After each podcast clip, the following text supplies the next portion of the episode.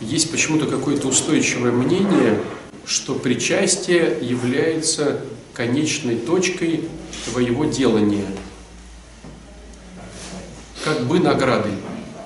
Почему-то устойчивое мнение, вот есть прямо неустойчивое-устойчивое. То есть я три дня постился, я читал каноны, я ходил вечером на богослужение, я пришел пораньше, исповедовался натощак, я стоял службу и как награда получил причастие. Теперь могу расслабиться. И поэтому 20 лет люди ходят, и ничего у них в жизни не происходит. Причастие – это начало того, чтобы с этим что-то делать.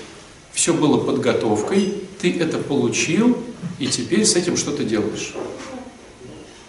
То есть это начало твоего какого-то делания. Ты подготовился, ты проанализировал, ты понял, в чем ты отстаешь, ты согласился для себя это менять, ты взял божество в себя, да, и теперь ты это с Богом, со Христом меняешь.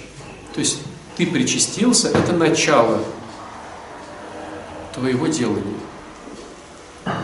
Как показывает практика, особенно вот наших сложных случаев, да, нашего прихода, когда человек выздоравливает, он понимает, что он не контролирует, он понимает, что он ну, никак вообще ни в чем, причастие раз в неделю.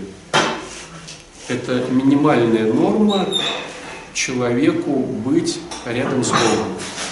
Без сразу в неделю это первый шаг у тебя не работает. Ты опять контролируешь ситуацию. Можешь красиво заявлять, что ты молишься, что Бог у тебя в душе, бла-бла-бла, но по факту самоанализа ты контролируешь ситуацию. То есть, ну, вот причастие раз в неделю – это минимальная норма быть со Христом. Хороший вариант начинается от двух раз в неделю. Прогрессия начинается от двух раз в неделю. Ну, просто сравни это с любым там спортом. То есть, вот если ты хочешь поддерживать форму, ну, раз в неделю тренироваться, ну, наверное, с натяжкой можно сказать, что да. Но если ты хочешь прогрессировать, два-три раза это минимум.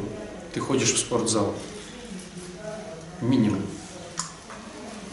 От раза в неделю ходения в спортзал ты не будешь прогрессировать. От раза в неделю занимаясь собой, если ты раз в неделю занимаешься собой, ты не прогрессируешь. Чтобы прогрессировать, надо каждый день писать, каждый день звонить, каждый день ходить на группы. Почему есть рекомендация 90 на 90? Потому что тебе надо сейчас эту телегу толкнуть. Толкнуть самое сложное. Вот запустить этот прогресс.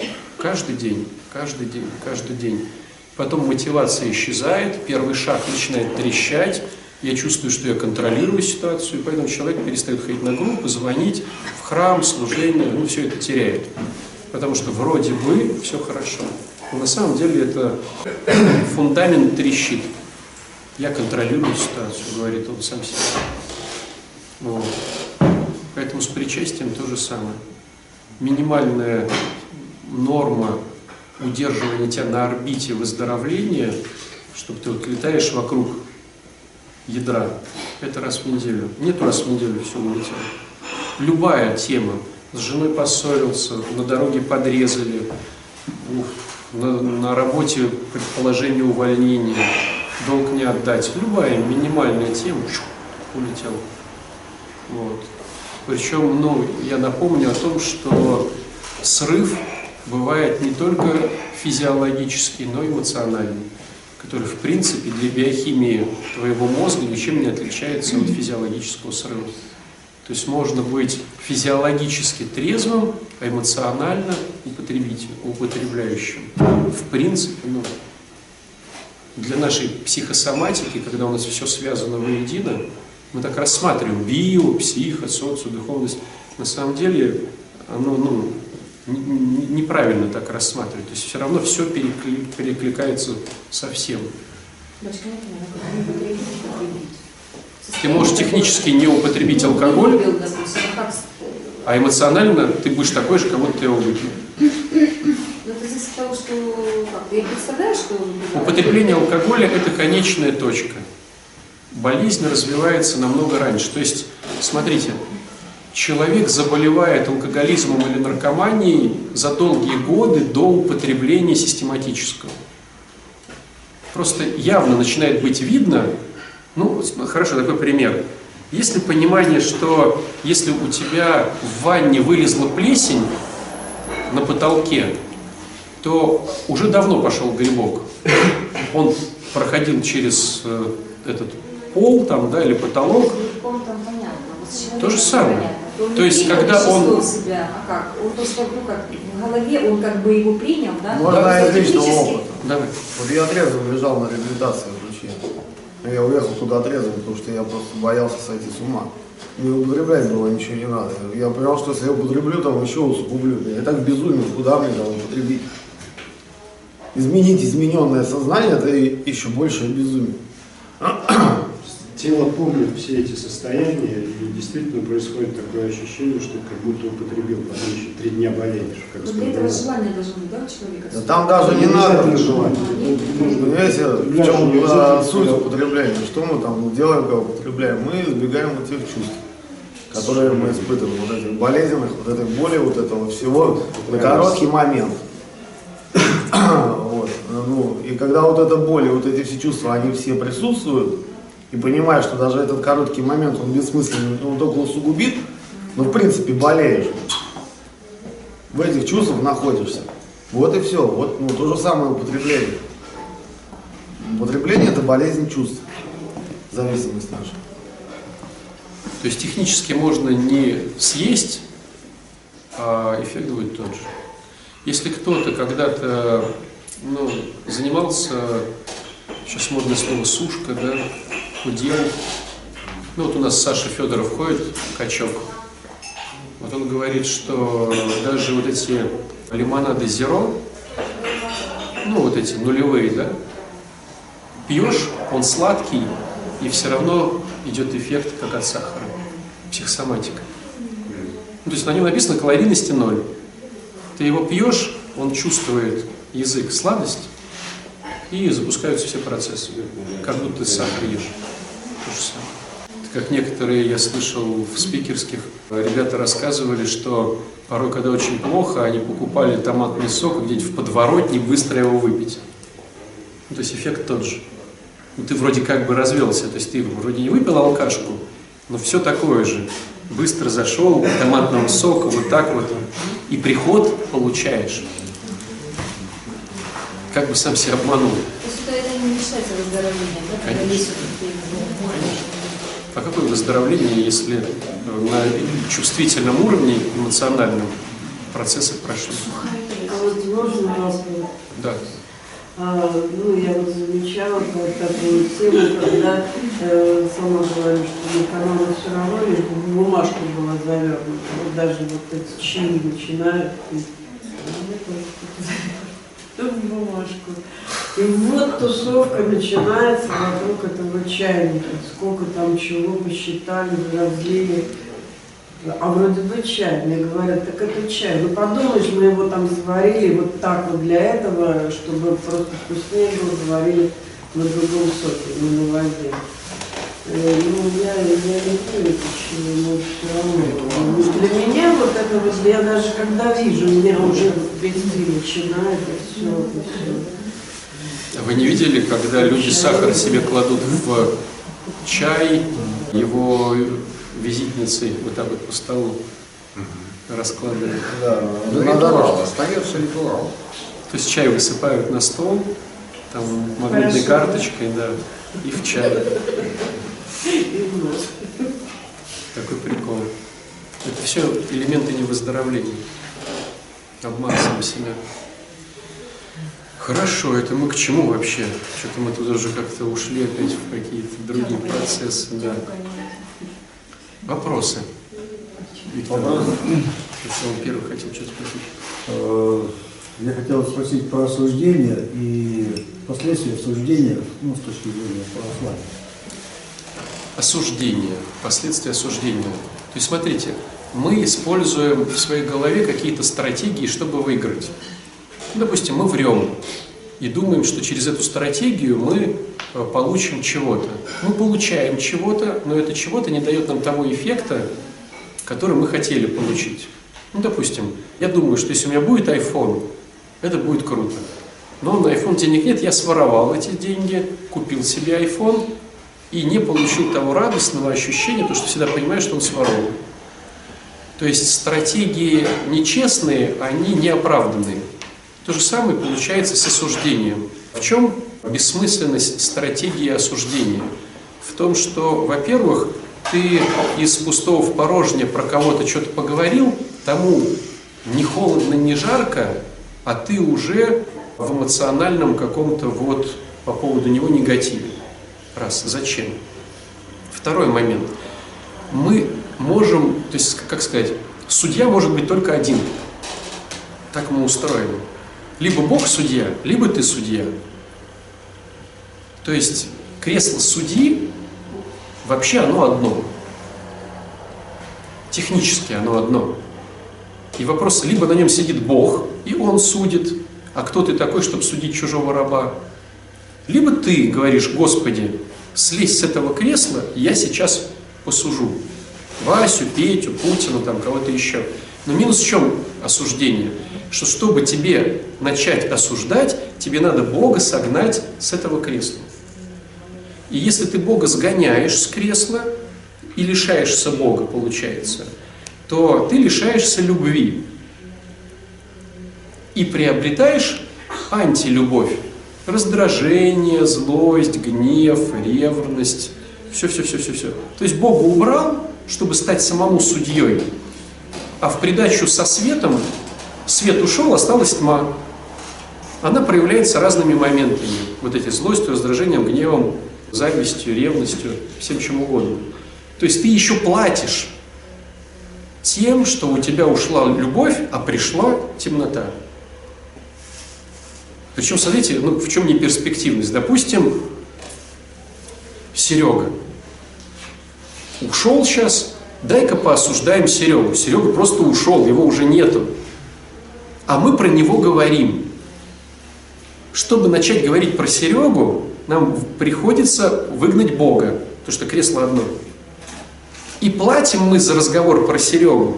Даже если мы его хвалим, все равно мы его оцениваем. То есть я судья, который говорит, Серега хороший, там, а Оля плохая, или наоборот. Неважно, даю я положительные суды или отрицательные. Мне нужно Бога снять, себя поставить. Сережа уже ушел, он даже этого не знает, а я выгнал Бога и взамен получил раздражение, злость, гнев, обиду, ревность. В чем прикол? Какая-то невыгодная стратегия.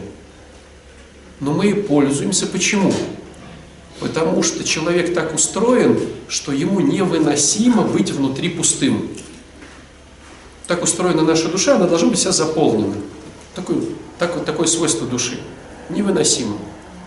И если мы не заполняем душу своими проектами, своими историями, своими рассказами про себя, то она заполняется рассказами про других людей автоматически. Про Путина там, про Серегу, про Олю, про батюшку, про того, про, про другого тогда батюшку. Оно как бы само, потому что невыносимо. То есть это говорит о том, когда мы осуждаем, что А, нам нечем заполнить своими историями, и Б, мы еще Бога выгнали, а получили тьму. Сережа просто ушел, а мы все это получили. В чем вопрос? Ну, не знаю, я как бы неправильно осуждаю, но бывает, бывает другой тип осуждения. Одно дело там там, ну, там, или кто-то другой. Ушел, пришел, мы его обсудили. А иногда бывает осуждение, когда один человек что-то делает, и на его действие ты что-то делаешь. Понятно, что ты делаешь, может, как-то резко это или еще как-то, и потом ты ищешь как бы оправдание себе, ты хочешь поделиться с другим человеком, я же правильно поступил, ты же кто-то хочешь поддержку, потому что вроде бы как бы... Ты за это платишь раздражением, злостью, обидами. Друзья, смотрите, вот смотрите, можно сейчас прийти в пятерочку и купить там икру, банку икры за там 130 рублей. А можно прийти в Окей и купить эту же банку икры за 500 рублей. Есть понимание, да? А можно прийти куда-то, там, в азбуку вкуса и купить эту же икру за полторы тысячи рублей. Ну, эту же баночку. Ну, а такого же объема.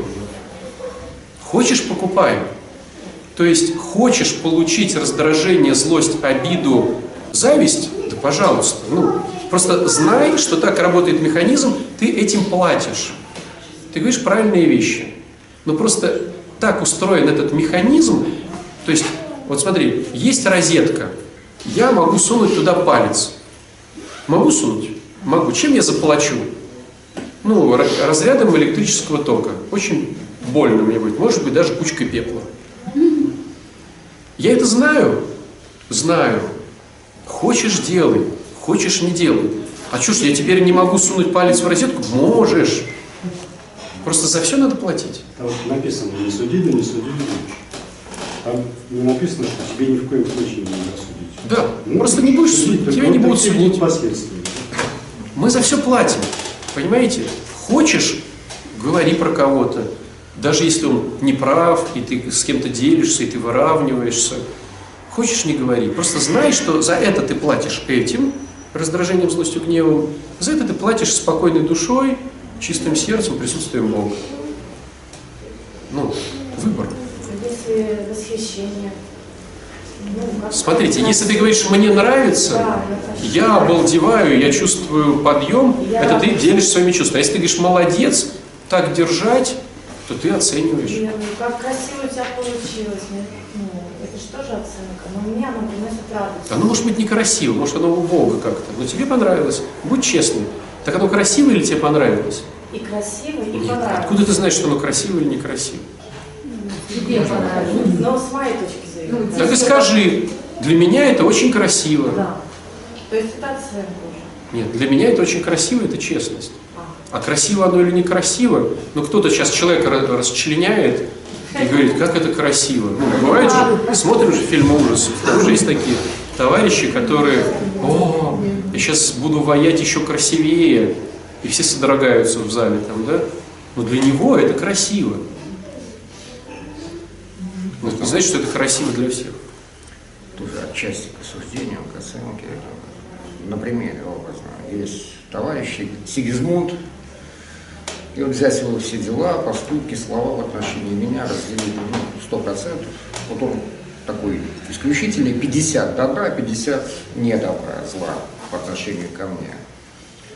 И вот зло и недобро я все 50 помню, а добра, ну вот. Ну поскольку как хорошими делами прославиться нельзя. Почему? А вопрос? Вопрос, почему я не помню вот те 50 добра, а Потому что мы 50 зла? эгоцентрики, потому что и так должен. Ну я так к нему хорошо отношусь. Но он должен тебе относиться хорошо. Нам все должны. Вот воз- возьмите, вот просто вам пример, давайте сейчас просто разберем.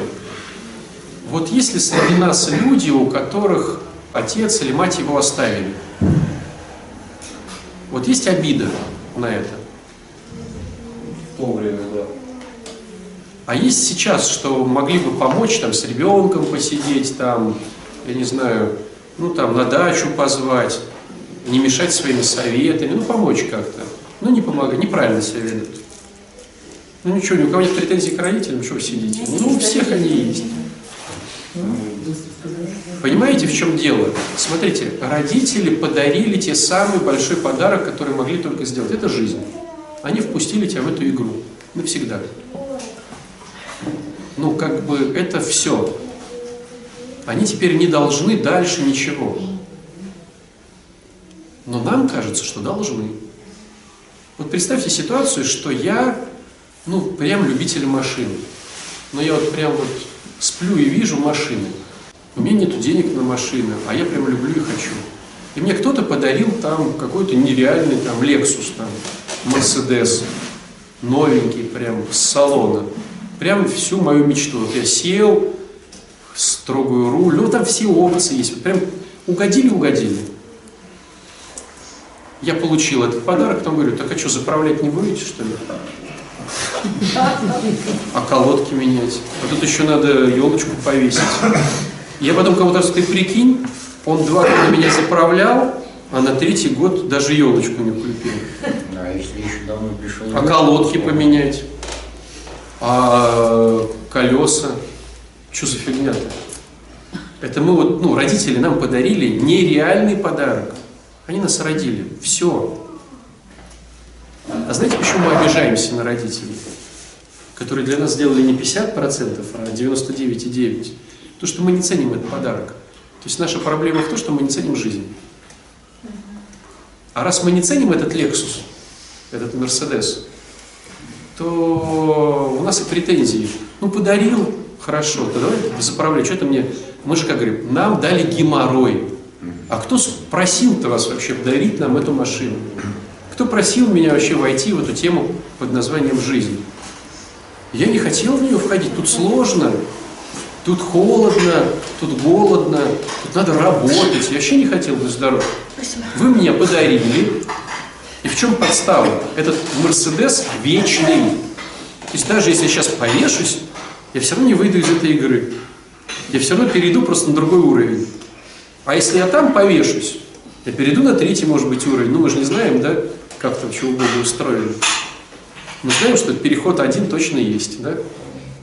Батюшка, мне кажется, нет такой вот благодарности, потому что за сам факт рождения, ну, это, не всегда это желание родителей.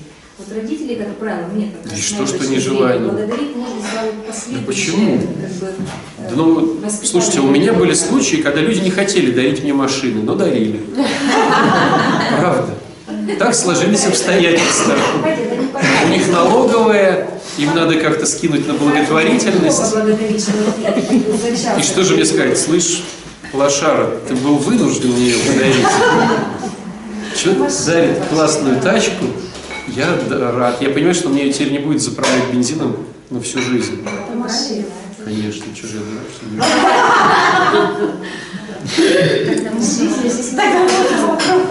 У меня первая машина была, я ехал из ручья еще того в автобусе, и одна раба Божия со мной про сына разговаривала, говорит, что так тихо, плохо слышу? Я говорю, я в автобусе.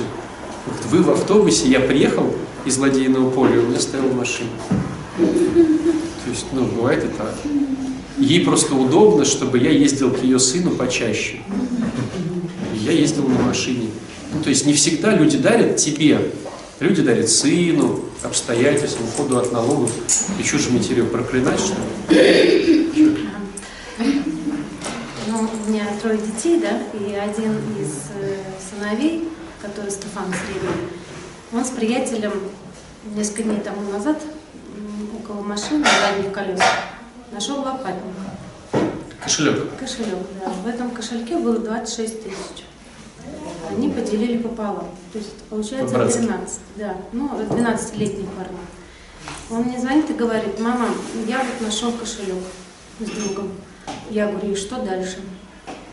Он говорит, а что мне с ним делать? Ну, деньги-то понятно, мы разделили, а что делать с Нет, кошельком? нет, они разделили как это пока словесно, но не имея их на руках. Они лежат в кошельке.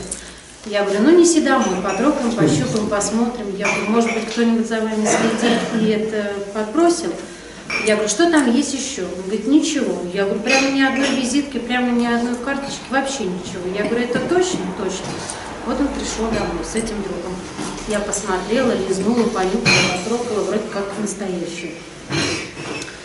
В этом случае мне... Нужно ли десятину нести в храм? Да. Это да, понятно. В моем случае мне надо было поступить как эм, этот кошелек отнести, скажем, положить на эту машину, где они нашли, или же надо было сказать, ну ладно, сынок, хорошо, поделим пополам, отнесем. Я сначала, признаюсь честно, я позвонила Вике Голубевой, Виктории Голубевой, я говорю, как быть, потому что, ну, в моей жизни за 48 я еще не находила ни копейки. Я просто трудоголик, сама, собственно, зарабатывала, не находя ничего. И вот этот подарок судьбы, он как бы в первый раз. Подарок судьбы. А почему подарок судьбы? Стыдно признаться, потому что за два дня принесли предписание на квартиру. Как плохая хозяйка, вот ты сволочь, вот ты получи, да, ставим счетчики, заглушки, как эти воздух и прочее А остальное. сколько надо было заплатить? Стыдно сказать. Ну сколько? 70. 70, а тут почти половина. да? А, 13, да, тут же парень мне это самое. Голове у меня мысль о том, что Пустить того парня. нет, ну это его друга, собственно, так не делает. Иди, мальчик, иди. У меня в голове мысль, ага, вот эта часть спасения, которую ты пошла и Да слушай, заплатила. заплатила или заплатила? Что ты переливаешь из пустого в порожнее? Э, Просто Ты мне... заплатила? Да, я Ну и все, заплатила. заплатила, молодец. Но я еще из остатков этих денег где-то еще купила себе кое-что. Ну. А у меня до сих пор э, стыд. Это нормально. Я недостойна. Стыд, От потому что я купила получать. себе из этих денег, а не сыну. То есть, смотрите, нас все вынуждают посудить эту ситуацию, да? И никак не получается отмазаться. Ни шутками, ни прибаутками. Ну, сядьте на роль Бога, посудите. Правильно я сделал или неправильно? Когда Виктория мне сказала, если есть в кошельке какие-то визитки, что можно набрать, позвонить и прочее, прочее, но к нашему сожалению там ничего не было. И меня только, или к счастью, и меня только это все успокоило. Ну и все. Успокоила или не успокоила? Или все-таки Да, продолжала? может, я так поступила, как вы, но я почему-то в этот момент вспомнила то, что маме моя рассказала соседка. У нас через два двора живут татары. Ну, хорошая достаточно семья, очень там интеллигентные врачи. Вот э, старые татары и те татары помоложе, с которыми жили мои родители. И вот Фаина рассказывала маме как раз о таком случае. Ее отец, когда находил, а бывало находил крупную сумму денег, он брал эти деньги, ну как Не, ну одно дело находил, то есть вас звучит, что это всегда. Нет, ну, а нет. это первый раз. Ну, были, ну, были такие случаи, когда он находил. Тогда так написано. То есть это было, видимо, не один раз. Он не проходил мимо этой вещи, он брал этот кошелек, но он его не заносил домой. То есть он его даже вплоть до того, что где-то вот А, огород закапывал, потом он выходил, на следующий день брал и все эти деньги раздавал. Я просто вспомнила этот случай. Это вообще ни о чем. Я просто говорю, как вот почему-то это сказать. И вот, то есть он даже э, он ее учил, говорит, никогда не бери чужие деньги. Вот почему-то Ну он вот я поэтому и да- спрашиваю. но он не мог пройти мимо. Ну, как бы вот этих денег он это брал, но потом он как-то... Давайте не будем сейчас эту ситуацию судить. Нет, это не судить, это просто я вспомнила, Ну, нет. что человек сказал. Но как сделала бы я, я не знаю. Языческий. Но я находил всегда правду. А я часто находил, много Не, если бы я бы находила бы в своей жизни, да, вот хотя бы хоть раз. Подбросьте и песчанку. А то у меня просто получается, что я раздаю, а я никогда ничего не нахожу. Здесь вот сын нашел, потому что я ему верю. Ну, сын, короче, пролетел как-то. Да. Но мне в этой всей истории не нравится, что сын пролетел. По ощущениям. То есть Нет, нашел, признался, принес, отдал Понюхали, потрогали. и пролетел. Но он не пролетел. Я ему, я ему всегда, если он дает мне свои накопленные деньги, я ему обязательно их отдаю. И даже вдвойне. Нет, Поэтому я, я просто вот, ну, мое ощущение, да, рассказ. Мне Но в данный как-то стало момент- жалко сына. Да, в данный момент я чувствую, почему я спросила, что я потратила себе, допустим, тысячу, а не дала ему. Отдай ему Нет, ну это Нет, понятно, я дам. а- Нет. Нет, я отдам, конечно, возмещу. Просто в данный момент Избавься от этого состояния, возмещаешь не Выключи отдашь. консультанта. Кристина, а можно посоветоваться с тобой как с консультантом? Что мне сделать?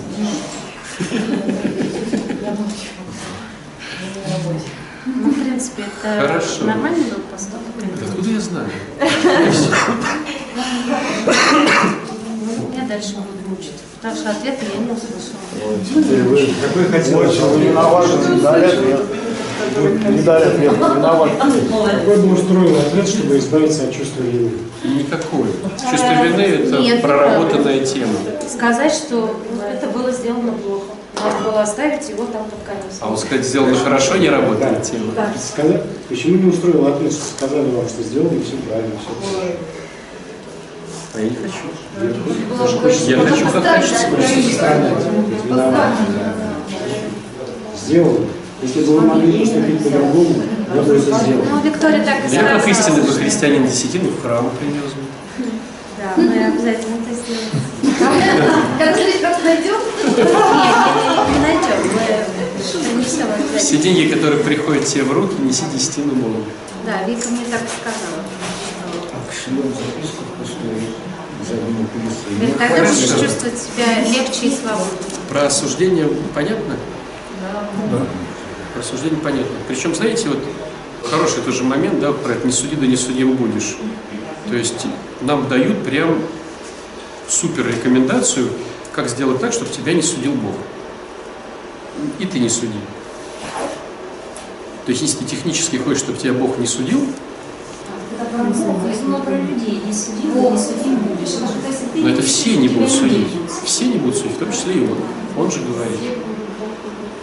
То есть, если ты хочешь, чтобы Господь тебя не судил, просто возьми и не суди. Представляете? но если хочешь, чтобы... Он тебя судил, Да, если хочешь судить, то и он тебя будет судить. Да. Все просто. то есть за все надо платить. Не хочешь судить, будешь получать тем, что и тебя не будут судить. Хочешь, чтобы тебя судил Бог, тогда и ты можешь судить. То есть невыгодная стратегия осуждать. Вообще невыгодно. Причем тому человеку не холодно, не жарко, а тут как бы кучу минусов. Мы повреждены. Мы всегда делаем то, что нас портит, и мы не любим то, что нам радует. То есть начать курить легче, чем начать бегать. То есть мы повреждены, и нас тянет ближе к минусу, чем к плюсу. Как бы естественно тянет. Алексей, поставь, пожалуйста, Кадиму. Кадиму.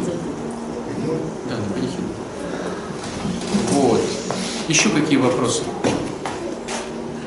Мы можем, у нас еще минут 5 и 7. Хочется сформулировать или нет. А, Про ну, про силы, да, вот я, меня одолевает лень, да, и сил нету. Э, Вопрос в том, что, э, ну, как сказать, я все время молюсь, там, прошу Бога силы, да, а дальше, ну, все равно, вот я хожу, допустим, да, мне все равно хочется спать. Я не могу вот прям с этим справиться, все. А вопрос? Я ложусь. И ну, вопрос в том, что я себя обманываю, что я не могу, или я Нет, плохо ты не можешь. Смотрите, мы можем, то есть у нас у самих, как у таковых, сил нету. Они только у Бога. То есть мы замыслены как изобретение, как машина, которая ездит только не на бензине, а на, на самом изобретателе. То есть наш бензин – это Святой Дух. Мы так замыслены Богом, что мы имеем энергию, а энергией является Бог. То есть любовь. Чем больше любви, тем меньше разбавлен этот бензин. И если ты делаешь то, к чему ты предназначена, то энергии много, и ты сама поднимаешься в 5 утра. А если ты то, что к чему ты предназначена, не делаешь, а делаешь то, к чему ты не предназначена, там в этом нету Бога, нету сил, и поэтому, ну это представь, как, допустим, если взять вот аналог с машиной, тебе надо не ездить на ней, а ты решила, а я на машине буду там, машиной буду забивать гвозди. То есть гвоздь поставлю, сейчас как-то машину на бок, она упадет, гвоздь как-то войдет в пол. Неудобно. Машина ездит на колесах, ей надо рулить, потому что она предназначена ездить на колесах и рулить. Поэтому, если ты делаешь то, к чему ты предназначена, оно как бы само. Встаешь, ты устаешь технически, но ты не устаешь психически. То есть ты пришел, бухнулся, но ты утром опять проснулся и побежал. И это не насилие над собой. А если насилие над собой, это ты что-то делаешь не в ту сторону, где... Ну, знаете, вот такой, когда вот детям это вот начинаешь, ну, как в там школах, вот знаете, бывают игрушки, дырочки, там, квадратиком, кружочком, треугольником и формочки.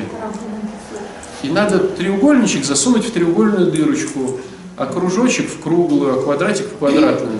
Видели детей, которые начинают брать квадратик и засовывать в треугольник? Ну, у него пока еще ума не хватает, просто найти подходящую дырочку. И если ребенок вырастает, а ума и не хватает, или он говорит, а я все равно хочу, он начинает вдавливать этот треугольничек в этот квадратик. По факту мы видим, что так получается. Ну, то есть мы очень многие вдавленные квадратики в треугольнички. Но нам там неуютно. Но в принципе оно вдавилось. Пускай даже не до конца и торчит задница, да, там немножко. Но в принципе вдавилось. Вот и все. А тут оно хоп, и само вошло. Как бы само. Вот ощущение, когда что-то с Божьим благословением, оно как бы само. Как-то вот так. Даже если трудно, то эти трудности, они не связаны с разными квадратиками. То есть все равно ты понимаешь, что да, трудно, но вы преодолеваете, и оно все равно само идет. Где-то трудно, но где-то быстро, где-то, ну, все равно вот э, чем больше человек про это задумывается, тем больше вот это чутье, ничего себе Бог благословил. А вот здесь вот своеволие какое-то идет. А здесь благословил, но надо самому немножечко потренироваться. Но в большинстве своем это треугольничек в квадрате. Поэтому сил нет. Да я вот с утра уже про это говорю. Первый момент – понять, что ты треугольничек. И второй момент – увидеть эту треугольную дырочку. Но это страшно и сложно. Мы вот вчера же, да, это разговор был. Но представь, что ты уже стоматолог с большим стажем. Да, вчера же мы про это. Да. Стоматолог с большим стажем. Так получилось. Родители стоматологи, ты закончила там первый мед на стоматолога, у тебя уже, тебе папа купил стоматологический кабинет, у тебя уже, тебе 50 лет, и у тебя уже клиенты. Но ты идешь на работу вот так вот, треугольничек в квадратик. Но у тебя уже ипотека, у тебя уже клиенты, у тебя уже вся жизнь, а ты хочешь розы сажать. Ты понимаешь, что ты хочешь сажать розы? Но ты про это не хочешь даже думать, потому что тогда надо все брать, все менять, а тебе 50 лет. Ты не хочешь, ну, как бы и эти-то блага потерять. Мы же почему не меняем? Каждый из нас знает, что можно поменять. На самом деле все мы знаем. Все знаем. Все знаем. Поверьте. Просто не хотим про это думать. Признаваться. Конечно, это очень страшно. Нет, в тот момент это молодой, у тебя стоит Нет. выбор. Ты еще не знаешь, это потом уже... В нас вмонтировано, Господь нас э, создал, и Он вмонтировал в нас знания, кем мы должны быть. Вмонтировал. Просто мы их настолько затаптываем, зацементируем, потому что тогда надо делать то, что я не хочу. Ну, представь, вдруг ты узнаешь, что ты хочешь, должна стать схимницей. Понимаешь? Или сейчас нужно еще родить двух детей. Ты хочешь сказать, если ты знал, что это Божье благословение, Да, не, да нет Да, такого. нет. Да нет было в такого. душе, э, а ты понимаешь, ты не знаешь, а вдруг ты ошибешься, а вдруг ты пойдешь не туда, а у тебя в другое. В нас во всех вмонтировано знание, что делать. Во всех. Мы просто не хотим, мы не хотим это видеть, мы не хотим. Оно в нас есть. Ну вот если бы такой батюшка был, когда мне было 17 лет, я бы сидела в кругу, и тогда я оттирала свое стекло с 17 Вы знаете, сколько я уже вот тем, кто в храме, говорю что-то. И все, ну как бы воз и ныне там. Это все замечательно, но Батюшка, ну как же читаешь э, книги, да, это монах 17 лет с гневом боролся, да, 17 лет, ну это что же не так вот, есть какая-то там страсть? Но он пытаешься- знал, что надо бороться с гневом и Ну, боролся. мы же тоже как бы знаем. что Да, мы знаем, но не хотим знать. Это же все время, это же всю жизнь нужно положить, чтобы бороться. С чем?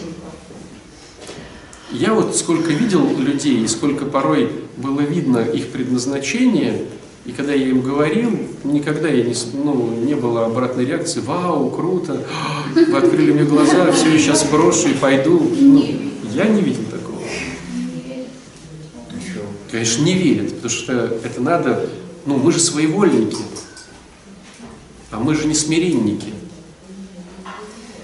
Даже когда Господь нас, да, вот есть такая поговорка, Господь поцеловал тебя вот куда-то, да, и ты вот теперь у тебя дар. А как я его буду монетизировать, а что я буду с этим делать? А у меня же вот уже там то все, а я так не хочу, а куда девать все вот это? Ну и все, и мы останавливаемся. Если с человеком начать заниматься самоанализом, даже не то, что начать с ним заниматься, он занимается самоанализом, ты ему помогаешь. то, ну, ну сколько в программе надо человеку, чтобы он там дошел до четвертого шага? Ну, три, ну, два. Это при условии разрушения. А если взять неразрушенного человека, верующего, что первый шаг, он и так уже в первом шаге, и в третьем он уже он припоручает. Все, с, с человеком, неразрушенным в церкви, можно сразу начинать с претензий. Ну, немножечко, я согласен, да, ввести в тело, но все равно это не три года. И чего? Кто там хочет вдруг узнать, что виды были не- нечестные? Никто не хочет это делать. Потому что тогда надо же менять, тогда надо девятку делать. А я тут уже натворил сколько всего. Чего же мне теперь погрязнуть всю жизнь в отдавании долгов этих всех, моральных и материальных, да не хочу я. Пускай он будет козел. И это будет оправдание ничего не делать. Ну. Вот разве ты не знаешь, что тебе делать? А что не делаешь? Почему стала? Не стала. Потому что страшно потерять и то непосильно нажитое этим трудом, три куртки кожаные.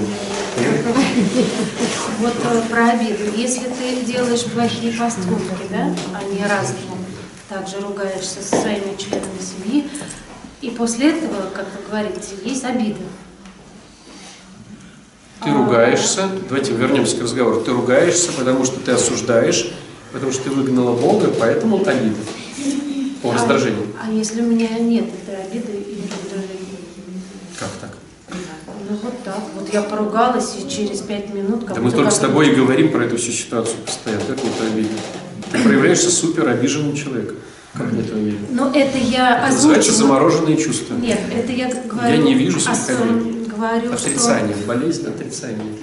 Нет, болезнь, болезнь нам проявляется как отрицание. Да, вот так правильно что... сказать. Но на самом деле у меня нет обид. И, и я не обижаюсь на то, что Я произошло. повторю крутую штуку. Зависимость – это заболевание психологическое, Значит, я псих. а созависимость – это заболевание психиатрическое. А, ну еще. То есть, если я не вижу обид, это не значит, что их нету. Нет, я В не этом-то то, и что- психиатрия. Я не то, что их не вижу. А суслик есть. Я не обижаюсь. Я не обижаюсь на эти обиды. То есть вот человек э, накакал мне на голову, да, и я могу с ним дальше э, через две минуты продолжать с ним Ты общаться. обижаешься со стороны, поверь мне, ты так А почему проявляешься я, с ним, почему я с ним общаюсь, как будто как ничего не Потому что есть бонусы, которые тебе важнее, чем э, с ним разойтись, и поэтому ты поперек своего горла так поступаешь, думаешь, что эти бонусы важны. То есть э, я спокойно не обращаюсь. когда начальник кричит на подчиненного, почему подчиненный утирает свои щеки там от подщечин и, улыбаясь, идет дальше работать? Почему? Потому что есть выгоды, которые более важны, и э, те минусы, которые он получает от подщечин, они менее важны. Вот и все. Ну сколько вы знаете людей, которые на работе кричат на подчиненных? Ну, подчиненные, ну, унижают, обижают. Все же работает народ. Почему? Потому что есть бонусы, зарплата, стабильность, от Некоторые работы. уходят. Некоторые уходят, а нет, я говорю, почему кто-то остается? Потому что бонусы важнее, чем минусы. То есть тебе в этой ситуации оставаться важнее, чем разойтись. Но я все равно не понимаю, потому что, э, потому что, потому что. Да, потому что это- Мне, я покричала, меня обидели, и я обидела. Все, и после этого мы целуемся в десна. Это, ну, Потому это- что вам выгодно дальше сосуществовать. Ну не только с ним, что вы понимаете, Да. а и с другими. Да, тебе хочется быть хорошей. Тебе То есть тебя э, мне любили. плюнули в нос, а я улыбаюсь и не чувствую обид, и я Да. дальше с ним продолжаю. Да. То есть, он, значит, этот человек не нужен. Да, Но я ему не звоню, а звонит он. ну что? Ты же не обижаешься. Ну, не обижаюсь, но я с ним разговариваю, но я понимаю, что он мне плюнул в нос, а почему я даже Есть еще один момент деструктивный. Мне важно, чтобы меня все любили. Вот это правильно. Да, Я боюсь, я не могу любить сам себя, мне важно, чтобы меня кто-то любил. На всякий случай я сохраню с ними отношения. А знаете, в чем минус этой стратегии, почему она деструктивная? Потому что это прямой путь к онкологии. Ужас Да. какой. То есть, как, э, как правило, заболевают люди хорошие для нас. Люблю для себя. Да. То есть почему мы говорим, ничего себе, такой человек заболел прекраснейший. Потому что человек всегда в маске, быть хорошим, чтобы его любили. Да, я всегда подлаживаюсь под ситуацию, под людей. Мне это так надоело. И когда ты захочешь выйти из игры, а повеситься будет страшно, Я пытаюсь. мозг скажет, о, есть классная тема. Просто самое главное, что я пытаюсь выходить из игры, а на меня смотрят как на больную. Ну все, пердец, это сектантка. Ну, понятное дело. То есть им же выгодно, чтобы ты была всегда хорошей. Понимаете? Если ты начинаешь, ну ты давала, представь ситуацию, ты всегда даешь деньги и кормишь Да. кого-то. И Да. вдруг ты говоришь, слушай, я не буду давать денег и кормить. Они говорят, ты что, попала в секту? Да. А еще в храм ходят, называется. Вот, вот, понимаете, Еще и истинные в храм слова. ходят, да. И я когда сюда иду, я приостанавливаюсь и думаю, А надо ли ходить мимо Да. храма? представляете, а это уже 15 лет. Но с вами, как я познакомилась, еще круче стало. Я вообще больная на голову. Спасибо. Нет, просто мне от этого очень тяжело. Я не обижаюсь. Я дальше продолжаю жить, и я стараюсь никого не слушать. Но у меня возникает э, внутреннее Даже батюшку. сомнение. Понимаете, Ты здоровая я никого на не слушать, или даже нет? батюшку. У меня уже сомнения. нездоровый на голову, прими это просто. И все. То есть выздоровление начинается с принятия своей болезни. Я нездоровый на голову. И мне это всем говорят? Зачем? Ну просто когда э, люди Алкоголик едет в реабилитационный центр только тогда, когда он признал, что он алкоголик. Об этом тебе говорить никому не надо. Тебе сама, ты сама только что сказала, что тебе все говорят, тебя, на тебя смотрят как на больного. Да, уже. Все, признай просто себя больной, это будет начальная точка, с этим что-то делать. Пока ты не больная, что с этим делать? Как только ты понял, что ты больной, есть шанс начать что-то с этим делать. Понятно, почему не требуют Остальные тоже больные. Это их дело. Нет, то, что они больные, это правильно, это их дело. Меня это не пугает, меня пугает сомнение в себе.